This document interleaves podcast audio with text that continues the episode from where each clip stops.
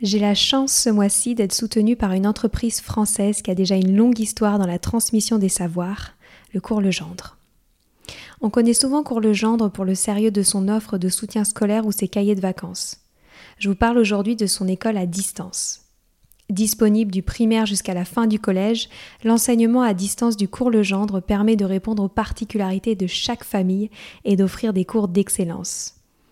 L'élève peut ainsi travailler à la maison avec des cours de la même qualité que ceux transmis en classe, avec en plus un suivi de l'enfant confié à un enseignant passionné pour chaque matière.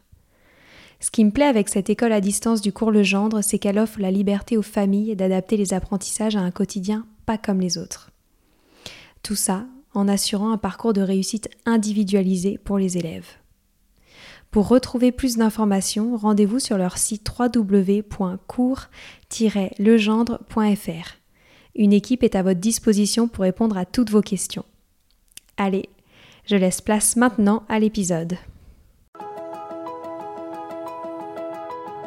Bonjour à tous, ici Stéphanie, c'est moi, et Sylvie Descleb pour un nouvel épisode du podcast Les adultes de demain. Les adultes de demain, c'est un échange autour de l'éducation et la parentalité pour éduquer autrement. C'est aussi un livre qui s'intitule Offrir le meilleur aux enfants aux éditions Atier. Vous trouverez le lien sur notre compte Instagram et sur notre site internet lesadultedemain.com.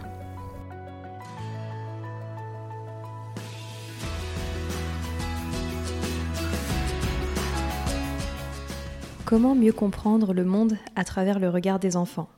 C'est un sujet si complexe, celui de comprendre les différences entre les enfants et les adultes, d'un point de vue psychologique, social, émotionnel, etc. Et pourtant, si on avait une meilleure compréhension de ces différences, le poids de l'éducation qui repose sur les épaules des adultes serait bien moins lourd. On a parlé des émotions, de la punition, des fausses croyances, mais de bien d'autres éléments qui différencient tant les adultes des enfants. J'ai adoré cet épisode, j'espère que ce sera pareil pour vous. Coucou Héloïse Salut Stéphanie Je crois que je n'ai plus besoin de te présenter, tant ta voix est écoutée sur les sujets d'éducation et de parentalité. Tu es psy, conférencière, auteur et surtout une militante active pour défendre les droits des enfants. Je t'avais d'ailleurs invité dans le podcast pour parler de la fratrie, c'est l'épisode 132. Et aujourd'hui, on parle d'un tout autre sujet, puisqu'il s'agit de comprendre comment les enfants se représentent le monde et ainsi ce qui les différencie des adultes.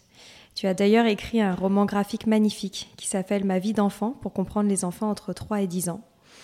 Et pourquoi est-ce qu'on oppose autant le monde des adultes et celui des enfants? Alors en fait, on l'oppose nous-mêmes déjà dans la recherche. En fait, on l'oppose pour différentes raisons. Alors c'est pas qu'on les oppose, c'est plutôt qu'ils sont assez euh, différents, ils se complètent, mais leur mode de pensée, leur mode de d'intuition, leur raisonnement est très différent. Euh, entre les adultes et les enfants. Pourquoi? Parce que déjà, il faut savoir que euh, l'enfant, c'est un être qui est immature et dont les fonctions euh, cognitives, les, les, compétences cognitives, la compréhension du monde, la compréhension des autres, va évoluer tout au long de sa vie et arriver à maturité à l'âge adulte. Donc en fait, alors effectivement, d'un côté, ils sont opposés, mais ils sont aussi, du coup très très différents. Et en fait, on peut affirmer aujourd'hui dans la recherche que les enfants ne pensent pas totalement comme les adultes. Ils ont vraiment un mode de pensée différent. Qu'est-ce que tu vois comme différence principale, euh, notamment en termes de mode de pensée? Alors déjà, je vois vraiment des, intuitions, des intentions différentes. Par exemple, ce qui est intéressant de voir au quotidien, c'est que quand on voit un comportement d'un enfant, imaginons, je sais pas, un enfant euh, qui euh, qui sourit alors qu'on le gronde, on va dire, bah voilà, il me provoque, comme si le jeune enfant en bas âge avait l'intention, la volonté de provoquer l'adulte. Qui est intéressant de voir au contraire, c'est que, alors des fois, effectivement, s'il est plus âgé, ça peut être de la provocation, bien sûr, mais on peut aussi voir qu'un enfant qui est face à un adulte en colère, c'est une menace qu'il vit, parce qu'un adulte en colère, c'est menaçant, ça lui fait peur, donc il va vivre du stress, et on peut voir en fait que l'un des symptômes du stress chez un enfant, face à un adulte en colère, ça peut être euh, le sourire. Donc ce comportement prosocial qui va euh, spontanément mettre en avant, pour euh, venir désamorcer la colère et réamorcer un lien avec l'interlocuteur. En fait, finalement, on va mettre des intentions dans la tête des enfants comme si fonctionnaient avec un cerveau euh, d'adulte de 30, 40 ou 50 ans. Donc on passe notre temps en fait à surinterpréter leur comportement comme si c'était euh, Robert 45 ans qu'on avait en face de nous, alors que c'est je sais pas Mathéo 5 ans. Les intentions sont différentes, euh, la compréhension d'autrui est différente. Ils vont pas forcément comprendre nos pensées, nos raisonnements. Ils vont pas forcément anticiper nos raisonnements comme nous on pourrait le faire avec des gens de notre âge, par exemple. Donc, euh, il y a vraiment tout un monde euh, différent et aussi la compréhension, la compréhension du second degré, la compréhension de l'ironie. C'est vraiment tout ça, c'est très évolutif en fait. C'est pas on-off, c'est juste que c'est en maturation et c'est évolutif. Et ça demande beaucoup de compétences. Est-ce que tu penses que c'est le rôle des parents de comprendre l'ensemble de ces compétences qui diffèrent euh, entre un adulte et un enfant alors, je pense qu'en tant que parent, c'est très, très, très utile de s'informer sur ces sujets-là. Alors, c'est pas une obligation, bien sûr, chacun fait ce qu'il veut, chacun est intéressé par les domaines d'expertise qu'il souhaite, qui les intéressent, mais j'en que quand on est parent et quand on s'informe sur ces sujets-là, euh, la vie, euh, la vie est beaucoup plus facile, en fait. La vie est beaucoup plus simple. Pourquoi? Parce qu'on va moins surinterpréter les comportements de nos enfants, on va moins, du coup, euh, avoir d'attentes, mais des fois irréalisables, idéalistes par rapport à leur comportement. Enfin, des fois, quand on, quand on pense que les enfants pensent comme nous, ce qu'on appelle un peu l'illusion de la pensée commune, on va avoir à leur égard des attentes, mais des fois vraiment irréalisables. On va attendre d'eux qu'ils se comportent comme un adulte, un repas de famille, on va attendre d'eux euh, qui dorment comme un adulte, on va attendre d'eux qui se calment comme un adulte quand ils sont en colère, sachant que nous adultes, on se calme pas non plus très bien quand on est en colère, mais, mais ce que je veux dire, c'est qu'on va avoir des attentes vraiment importantes. Donc, en tant que parent, je pense vraiment, vraiment, enfin moi, ça m'aide en tant que maman, parce que par ailleurs, j'ai des enfants aussi euh, en, bas âge, euh, ça aide vraiment de savoir comment les enfants fonctionnent dans les grandes lignes, et, et du coup d'avoir un quotidien avec plus de tolérance. Alors, c'est pas du laxisme, mais l'idée, en fait, c'est que on sait dans, les recherches en plus que plus la parentalité gagne en lâcher prise, moins on a de perfectionnisme euh, et moins on a d'attentes comme ça précises à l'égard des comportements de nos enfants, moins on est aussi à risque de burn-out parental, moins on se met de pression et plus on fait la parentalité. Donc, pour moi, mon sens, c'est vraiment de la plus de tolérance, plus de lâcher prise à l'égard de l'enfant. Pas trop non plus, il y a un cadre à respecter, mais plus de marge de manœuvre et pour que tout le monde vive mieux en fait. Parce que la parentalité, c'est un exercice de, jonglage entre les besoins des parents et ceux des enfants. Comment on s'informe à ce sujet? Alors, pour s'informer sur comment fonctionne son enfant, c'est très compliqué. Parce qu'aujourd'hui, dans les médias, aujourd'hui, dans les livres qui traitent de l'éducation, on a pléthore de livres, mais on a aussi pléthore de styles de ressources théoriques. Et, clairement, on n'a pas toujours accès, je trouve aujourd'hui, du moins en France, hein, c'est le cas de notre pays. alors, je pense que c'est pas aussi en Belgique et en Suisse, mais on n'a pas assez accès aux informations scientifiques, donc certaine validation qui, découle de certaine rigueur méthodologique et scientifique euh, sur la, psychique, en fait, sur, la, sur le, raisonnement de nos enfants et le fonctionnement de nos enfants. Donc, c'est vrai qu'en tant que parent, c'est un peu difficile de, de se s'informer de manière, euh, de manière euh, efficace, en fait, c'est sûr. Et on commence à bah, je pense, c'est en ciblant parfois des auteurs qui ont une formation scientifique en psychologie de l'enfant. C'est, je pense, un premier, une première manière de, filtrer peut-être ce qui nous parvient comme information. On a vraiment des idées dans tous les sens, en fait, dans tous les... Bah ouais, c'est ça. C'est toute la difficulté. Et qu'est-ce que tu penses euh, des neurosciences? Est-ce que tu penses euh, que c'est un thème qu'on doit creuser euh, pour mieux comprendre ses enfants? Alors c'est vrai que souvent on parle beaucoup des neurosciences en premier plan, comme si elles venaient nourrir de manière importante l'éducation. Alors oui, les neurosciences nous aident à mieux comprendre notre enfant. de manière générale, elles nous aident à mieux comprendre l'être humain, hein, parce que plus on comprend son cerveau et le lien avec son comportement, bah, plus on a une image différente du comportement d'autrui.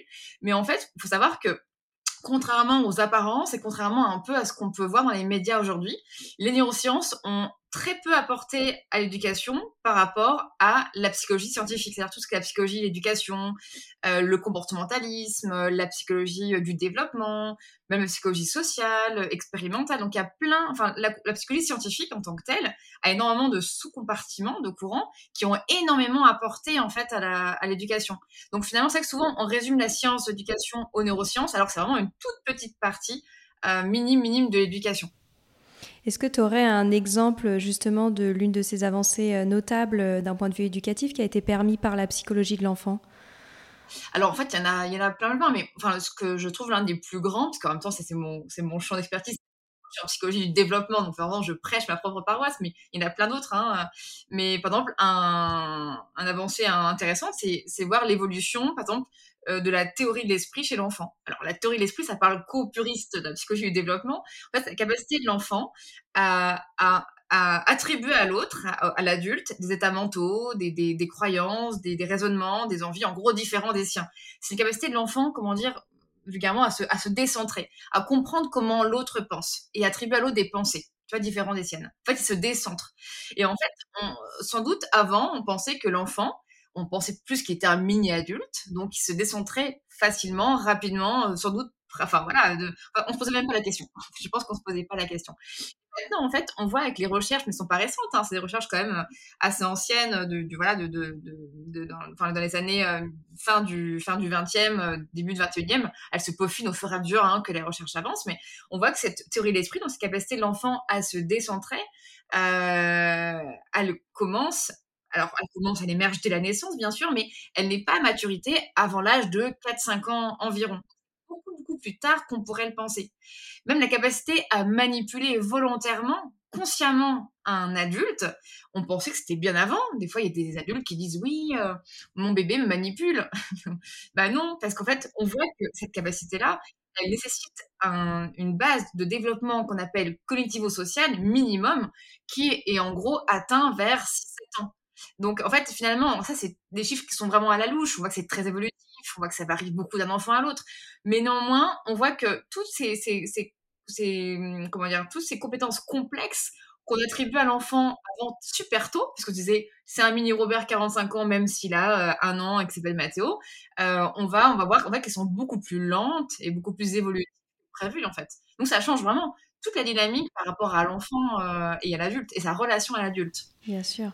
Est-ce que tu vois euh, d'autres fausses croyances qu'on a euh, vis-à-vis des enfants et qui notamment nous permettraient de mieux comprendre qu'il y a des différences importantes entre leur perception du monde et le nôtre? Tu as parlé notamment de la manipulation. Est-ce que tu vois d'autres gros clichés à ce sujet?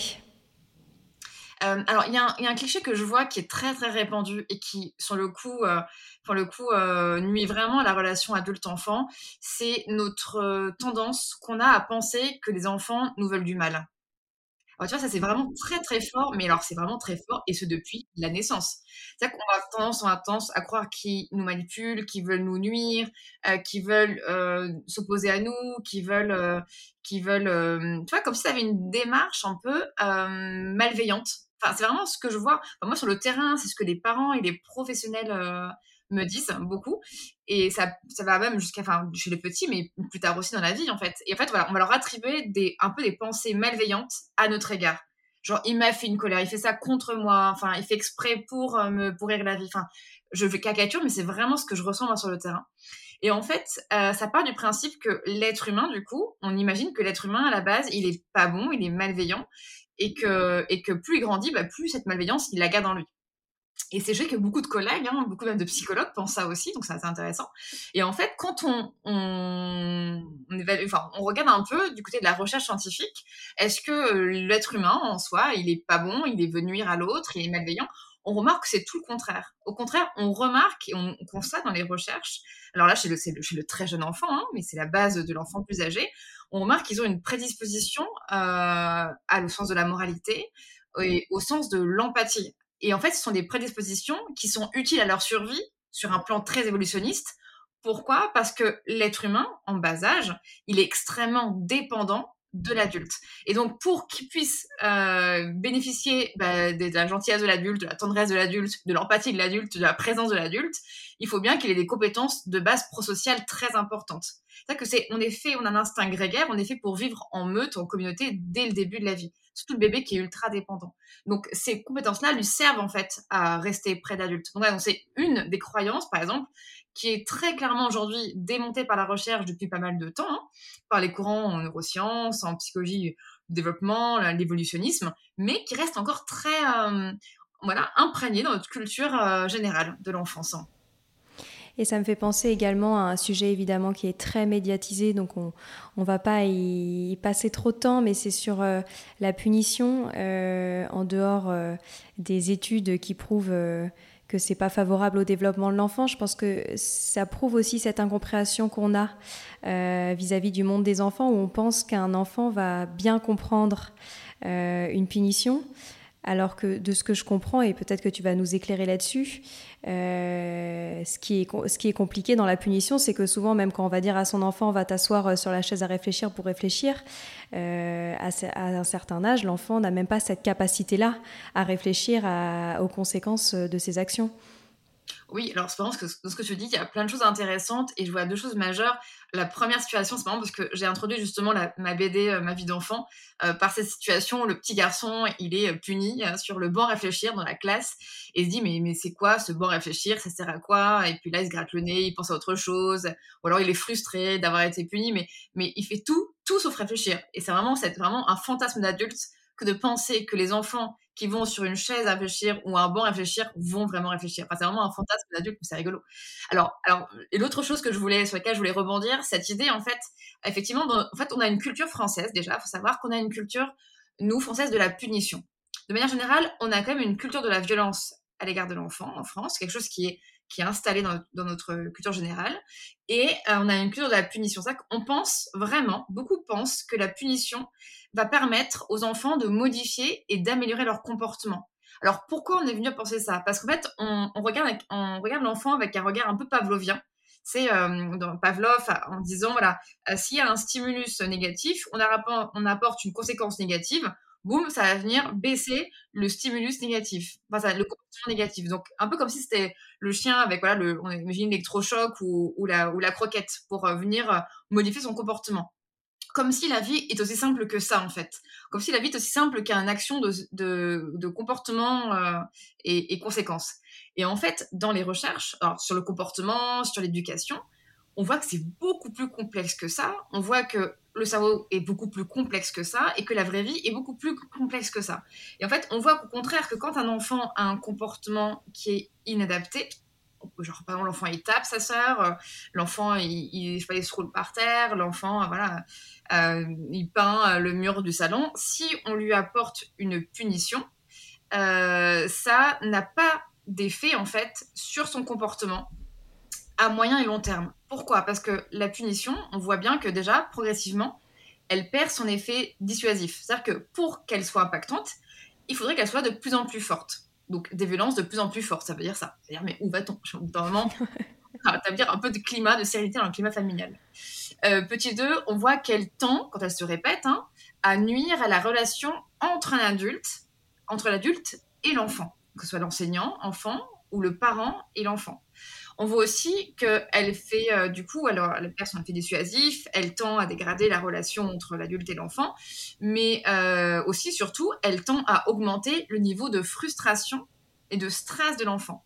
Or, plus un enfant est frustré, plus il se sent victime d'injustice, plus il est stressé, qu'est-ce qui risque d'arriver de manière absolument objective? Eh bien, ça va augmenter le niveau de stress et augmenter, du coup, la probabilité qu'il ait des comportements adaptés ça va augmenter aussi son impulsivité, ça va augmenter son rapport de force avec l'adulte. Donc finalement, là, on se tire direct une balle dans le pied. Vraiment, si on regarde ça de manière très, très objective. Et puis surtout, l'un des grands inconvénients majeurs de la punition, c'est qu'elle n'apprend pas à l'enfant à agir autrement. Et donc là, on ne fait que mettre un peu un, couvercle sur une casserole de lait bouillante, on ne va pas apprendre à l'enfant à faire autrement. Au lieu d'apprendre, au lieu de punir l'enfant quand il arrache des mains le jouet de sa sœur, est-ce qu'on pourrait pas plutôt lui apprendre à demander à sa sœur le jouet? Si elle refuse, elle refuse, on trouve une autre solution, mais en tout cas, on demande à l'enfant, on lui montre comment, quel comportement on attend de lui. Et ce qui marche le plus, c'est ce qu'on voit dans les recherches, c'est que quand l'enfant a le bon comportement, on met le paquet dessus et on, abuse vraiment de ce qu'on appelle des compensateur sociaux. On dit Oh, mais regarde, c'est super ce que tu as fait, regarde, elle t'a donné le jouet. Là, vous êtes en train de jouer ensemble, mais en plus, regarde, elle sourit, elle est contente, vous passez un bon moment. Mais t'as vu, c'est génial ce que t'as fait. La prochaine fois, tu recommences. Et la prochaine fois, quand il recommence, encore, on l'encourage. Donc, il vaut mieux renforcer les comportements adaptés que de punir les comportements inadaptés. Hmm. Après, pour finir ce point-là, on peut punir de temps en temps, c'est pas grave. La punition, fait partie de la vie. Enfin, moi-même, des fois, je sais pas comment faire autrement. Je fais des genres de punitions déguisées, c'est nul. En tant que parent, je sais bien que c'est nul. Mais sur le moment, je le fais parce que j'ai pas le choix, parce que je sais pas comment faire autrement. Hmm. Mais la punition devient défavorable quand elle est répétée, en fait. Mm. Et surtout quand elle s'inscrit dans une, dans une, dynamique de parentalité punitive mm. et répressive. Donc voilà, donc aussi, il faut apporter beaucoup de nuances à ces discours-là. C'est pas. Bien sûr. Bien sûr. Et il y a une autre manière euh, de mieux comprendre ces enfants et leurs euh, différences par rapport à nous, c'est leur fonctionnement émotionnel. Est-ce que tu pourrais revenir sur les grandes lignes de ce qui différencie les enfants euh, des adultes sur leur fonctionnement émotionnel?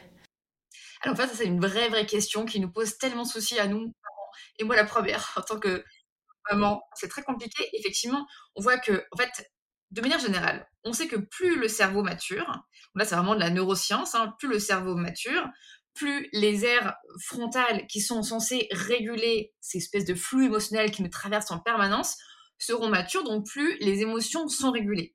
Ça, c'est en théorie. Donc, vraiment, normalement, un enfant de 6 ans régulera mieux émotions qu'un enfant de 2 ans. Un enfant de 10 ans régulera mieux ses émotions qu'un enfant de 6 ans. Voilà, ça, c'est quelque chose de logique. Et un adulte de 40 ans devrait normalement réguler mieux ses émotions qu'un enfant. Ouais, c'est pas toujours le cas, mais. Et donc, du coup, effectivement, plus l'enfant est jeune, plus ses émotions seront fortes, mal régulées, plus il aura du mal à relativiser. Et relativiser, c'est une compétence qui arrive tellement tardivement Plus il aura du mal à prendre du recul par rapport à son émotion, plus il aura du mal à, comprendre l'impact de ses manifestations d'émotions sur son comportement, sur les autres, tout ça. Donc finalement, plus l'enfant est jeune et plus c'est compliqué sur le plan euh, du fonctionnement émotionnel. Donc plus ses parents sont en difficulté et. Donc, généralement, le temps vraiment fait son œuvre et plus le temps passe, plus ça va. Mais pour quand même, pour aider notre enfant à mieux réguler ses émotions, c'est un travail de longue haleine, c'est un peu tous les jours. Hein. Mais en fait, l'objectif premier, c'est que quand un enfant est en émotion lui-même, il est en colère, notre objectif en tant que parent et le plus dur, c'est de nous-mêmes rester calmes. C'est-à-dire nous-mêmes faire preuve de régulation des émotions. Si le parent, il vrille et il dégoupille, mais comme ça arrive à chacun de nous, hein, dès que l'enfant est en émotion, ça n'aidera pas vraiment à l'enfant à réguler ses émotions plus tard, en fait. Mais c'est hyper complexe, en fait, comme, euh, système. C'est très euh, interactionniste entre le parent et, l'enfant, finalement.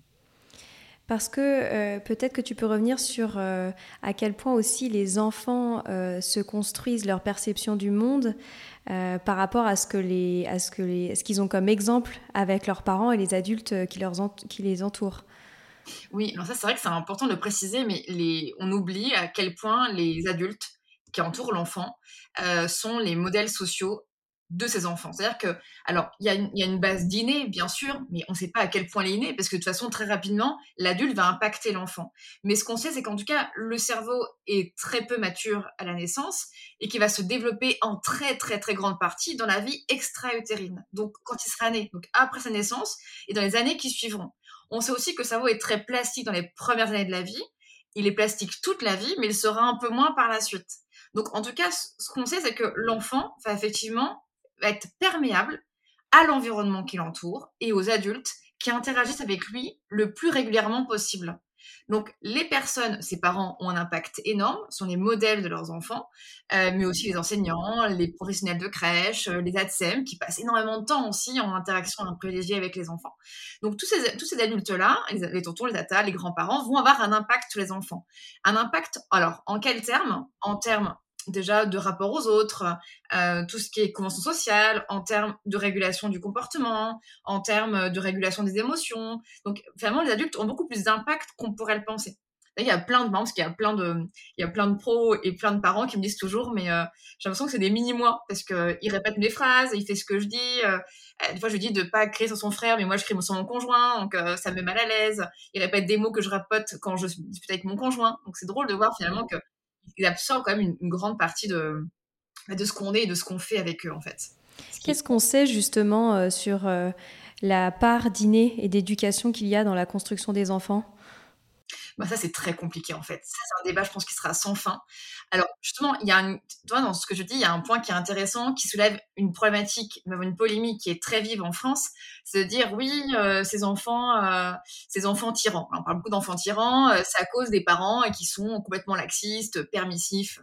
Bon, alors qu'on sait qu'en France quand même, selon l'observatoire qui a été réalisé par la Fondation de l'enfance, 79% des parents euh, recourraient régulièrement à une euh, violence éducative ordinaire. Donc du coup, on n'est pas un pays permissif, on n'est clairement pas un pays laxiste.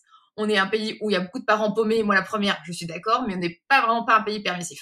En tout cas, ce qu'on observe, c'est que beaucoup mettent euh, disent voilà cet enfant il est tyran à cause de ses parents qui mettent pas ses limites, à cause de ses parents qui sont trop laxistes.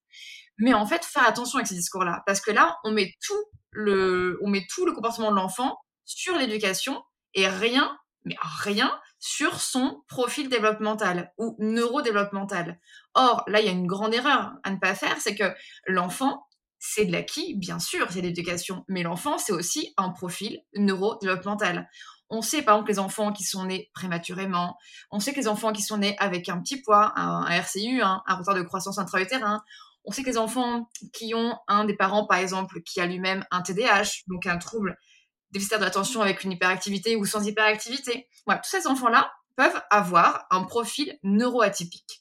Et un neuroatypique, c'est quoi? Parmi les profils neuroatypiques, on peut avoir des enfants qui ont un TDAH, donc une vraie, hein, une vraie hyperactivité. On lit vulgairement hyperactivité, hein, mais c'est un TDA avec ou sans H, avec ou sans hyperactivité. Et en fait, ces enfants-là, eh ben, ils ont des comportements euh, qui manquent de régulation, ils ont du mal à se poser, ils ont du mal à se conformer euh, au, cadre de l'adulte, ils ont du mal à gérer leurs émotions, ils ont du mal à, rester assis sur une chaise, ils ont du mal. Et en fait, ces enfants-là, quand on regarde bien, ils ont tous les comportements qu'on pourrait retrouver chez l'enfant qu'on appelle tyran dans le commun des mortels, le grand public. Alors, du coup, ce qui est horrible pour la famille et ce qui est horrible pour l'enfant, c'est qu'on vient stigmatiser cet enfant-là et ses difficultés en mettant tout sur le dos des parents, alors que ça se trouve, il a une vulnérabilité neurodéveloppementale et qu'il a juste besoin d'aide en fait et d'accompagnement, plus de jugement. Et ses parents aussi, parce que être un parent d'enfant avec un TDAH, et j'en ai beaucoup dans mon entourage professionnel et personnel, c'est super difficile. Plutôt que de juger ces parents-là, mais accompagnons-les en fait, apportons-leur notre unité, notre empathie. C'est vraiment très important, je pense. Bien sûr. Il y a quelque chose aussi qui m'intéresse beaucoup sur la différence dans notre compréhension du monde euh, entre les enfants et les adultes. C'est toutes ces dispositions euh, spontanées, donc c'est André Stern qui utilise cette expression, que les enfants ont et que l'on perd souvent beaucoup à l'âge adulte et qui sont pourtant tant universelles chez les enfants. Alors lui, il parle notamment euh, d'enthousiasme, de non-jugement. Est-ce que toi, tu en vois d'autres et qu'est-ce que tu as à dire d'un point de vue psychologique sur ces différences entre les adultes et les enfants? Alors c'est vrai que j'en vois quelques-unes, quelques-unes. C'est très intéressant de comparer euh, le profil enfant et adulte. Alors les enfants ont une chance, une chance. Après c'est tout est relatif, mais d'être, euh, de s'inscrire souvent dans le moment présent. Mais plus ils sont jeunes, plus ils sont à 100% dans le moment présent.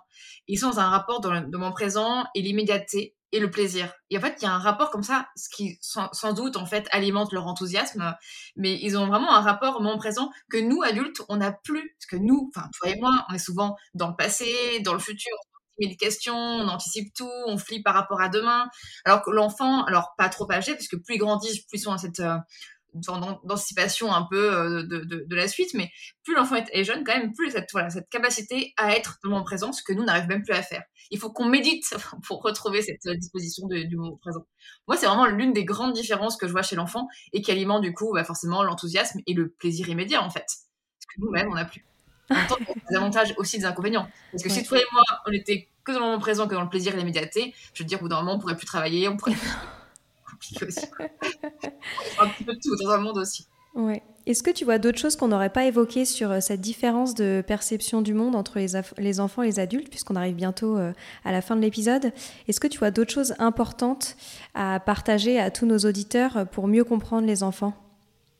Alors d'autres différences de fonctionnement entre l'adulte et l'enfant, euh, autre que ce qu'on a abordé jusqu'à maintenant. Alors, euh, de bienveillance, on a abordé, le compréhension du monde. Euh, euh, je dirais cette forme de non ouais non non on l'a abordé également. J'ai dit cette forme de naïveté un peu sociale qu'ont les enfants. Tu vois ils ont du mal parfois à, euh, percevoir le danger à percevoir euh, la malveillance d'autrui. Et, et, ce qui est intéressant de voir et ça m'a toujours beaucoup touché de voir ça sur le terrain dans les familles et chez les professionnels c'est pareil mais tu vois c'est enfin quelle que soit la manière dont on traite un enfant euh, il va nous apporter toujours son, attachement et un peu son amour inconditionnel. Alors quand il est jeune, quand il, vieillit, il commence à prendre du recul et se dire ah, c'est pas normal ce qu'on me fait. Mais quand ils sont jeunes, ils ont cette capacité, cette tendance à nous aimer de manière vraiment inconditionnelle, quelle que soit bien dont on, les traite. Alors que nous adultes, on a un, rapport à l'autre qui est beaucoup moins naïf et, ouais, on a beaucoup plus de jugement, d'esprit critique, de, de, prudence par rapport à autrui. Ce qui est beaucoup moins le cas des enfants. Après, pour des enfants aussi avec des anxiétés sociales importantes, qui ont peur d'autrui de manière générale, mais néanmoins, ils vont avoir cette confiance quand même à l'adulte qui, s'ils ont un attachement sécure, qui est intéressante, mais qui peut aussi être vulnérabilisante. En tout cas, qui les distingue vraiment de, de l'adulte lui-même, avec les autres adultes.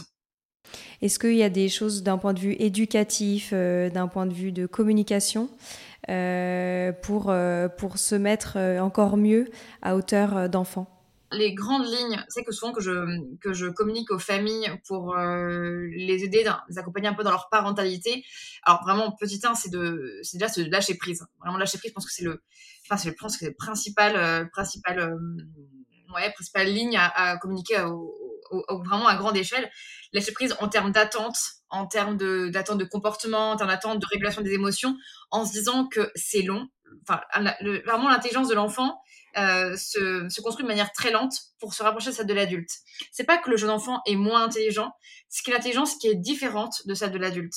Euh, donc, il a un potentiel d'apprentissage que nous, on n'a pas, clairement. Hein. il, peut apprendre des, des sons de langue, il est polyglotte quand il est tout petit petit. Enfin, il a un potentiel qu'on n'a pas, mais il a une une compréhension du monde vraiment collectivo-sociale qui est beaucoup moins évoluée que la nôtre. Donc vraiment lâcher prise en termes de ces attentes-là, spécifiquement parentales. Euh, l'autre euh, regard aussi, enfin l'autre ligne que je pourrais euh, préconiser, vraiment conseiller aux familles, c'est que quand l'enfant a un comportement qui ne lui convient pas, et ce qui arrive tout le temps à tous les parents, c'est au lieu de se dire qu'est-ce que je, comment je vais pouvoir le punir, comment je vais, voilà, qu'est-ce que je vais, euh, comment je vais le punir, comment faire pour pas que ça recommence. On va se demander, mais qu'est-ce que je voudrais que mon enfant fasse à la place comme comportement? Et on va lui montrer comment faire et on va le guider là-dedans. Et quand il le fera, on va vraiment l'encourager. On a tous et toutes un biais de négativité. C'est-à-dire que notre cerveau, notre raisonnement est plus sensible aux éléments négatifs de nos enfants, de tout, de tout d'ailleurs, qu'aux éléments positifs. Donc l'idée, c'est de, de, essayer de renverser un peu cette tendance-là, même si c'est vachement dur parce que c'est hyper intuitif, et de vraiment sur ce qu'ils font de bien et leur, les encourager quand ils font quelque chose de bien. Ne serait-ce que pour améliorer la relation adulte-enfant et pour limiter du coup les rapports de force dans la, dans la, relation. Déjà, c'est les deux principaux. Et ce cas il n'a que 5 ans, il n'a que 7 ans, et qu'il a encore un. C'est pas parce qu'il fait ça à 7 ans qu'à 40 ans, il fera encore la même Oui, c'est ça. Ouais, c'est ça confiance en, en l'enfant. Ouais, ouais. Je pense aussi ce qui est difficile euh, sur l'éducation des enfants, c'est qu'on a tendance à tirer vite des conclusions sur leur comportement. Et qu'en effet, on va se dire, euh, parce qu'il fait beaucoup de colère à 3 ans, ça va être un adulte euh, très colérique. Ouais, complètement. C'est vrai que c'est très dur. On a tendance à faire des, à les étiqueter, à les stigmatiser très tôt. En même temps, c'est, enfin, ce jugement-là, il est hyper intuitif et hyper spontané, mmh. hyper humain en fait. C'est juste qu'il faut essayer de sortir de ce jugement-là et de se dire que tout est évolutif vraiment un enfant, enfin on sait que le, cerveau est mature vers, vers 25 ans en moyenne, alors c'est la louche, hein, il y a une très grande variabilité inter-individuelle, mais on sait que l'enfant, en tout cas à 7 ans, ne sera pas l'adulte qui sera demain. Donc vraiment, euh, il y a plein de choses à apporter. Et nous-mêmes, quand on va dans les recherches, hein, que plus le style parental est démocratique, c'est-à-dire non violent, posé, bienveillant, c'est-à-dire qu'il est cadrant mais non violent, et plus l'enfant se développe bien, plus il, est moins il a d'anxiété, plus il, il, épanouit en société, plus il, est, se fait des copains facilement. Donc finalement, vraiment, l'enfant qui est là aujourd'hui n'est pas l'enfant qui sera là vraiment dans, dans. Ne jamais oublier cette dynamique-là. Et nous-mêmes, par notre bienveillance, on peut améliorer la trajectoire développementale des enfants. Rien n'est figé. Et le cerveau est plastique. Et même quand les enfants ont une neuroatypie, le cerveau est plastique aussi. Donc, elle est figée en fait. Bah, merci beaucoup Héloïse pour tout ça. J'ai une question rituelle maintenant dans le podcast. Qu'est-ce que tu souhaiterais aux enfants d'aujourd'hui, les futurs adultes de demain? Euh, ben, je leur souhaiterais de, de, mieux comprendre les enfants qu'on le fait nous-mêmes, d'avoir une meilleure compréhension. Et je pense vraiment, je compte sur eux, mais je pense que ce sera le cas, qu'ils éduqueront, je pense qu'ils éduqueront mieux leurs enfants que nous-mêmes on les a éduqués. Oui. C'est le cas de mes filles, j'espère, et je pense que c'est le cas de tous nos enfants. Parce que plus on essaie de casser un peu, limiter cette transmission un peu des violences euh, dans les familles, plus les enfants sont mieux éduqués. Donc je pense qu'ils seront des super parents. Et eh ben merci pour tout Héloïse et bravo pour tout ce que tu fais. Merci beaucoup. À la prochaine. À la prochaine. Voilà, c'est fini pour aujourd'hui. On espère que cet épisode vous a plu. Avant de se quitter, on a quand même besoin de vous. Si après avoir écouté cet exposé, vous ressortez avec plein d'idées pour apporter le meilleur aux enfants, n'oubliez pas de nous laisser 5 étoiles et un petit commentaire sur Apple Podcast, sur iTunes ou toute autre plateforme d'écoute de podcast. Cela nous aidera à mieux ressortir et surtout à nous motiver pour continuer cette aventure ensemble. Si vous avez des suggestions, des idées de thèmes, des questions à poser, n'hésitez pas à nous contacter sur les réseaux sociaux, Instagram ou LinkedIn, en tapant Les adultes de demain. Nous serions ravis d'échanger avec vous. Si vous souhaitez en savoir davantage sur Sylvie, je vous invite vraiment à aller voir son blog sylvidesclep.com ou à la suivre sur Instagram en allant sur son profil sylvidesc, D-E-S-C, Montessori. Enfin, si vous souhaitez en savoir plus sur le calendrier des prochaines formations Montessori, rendez-vous sur www.apprendre-montessori.fr.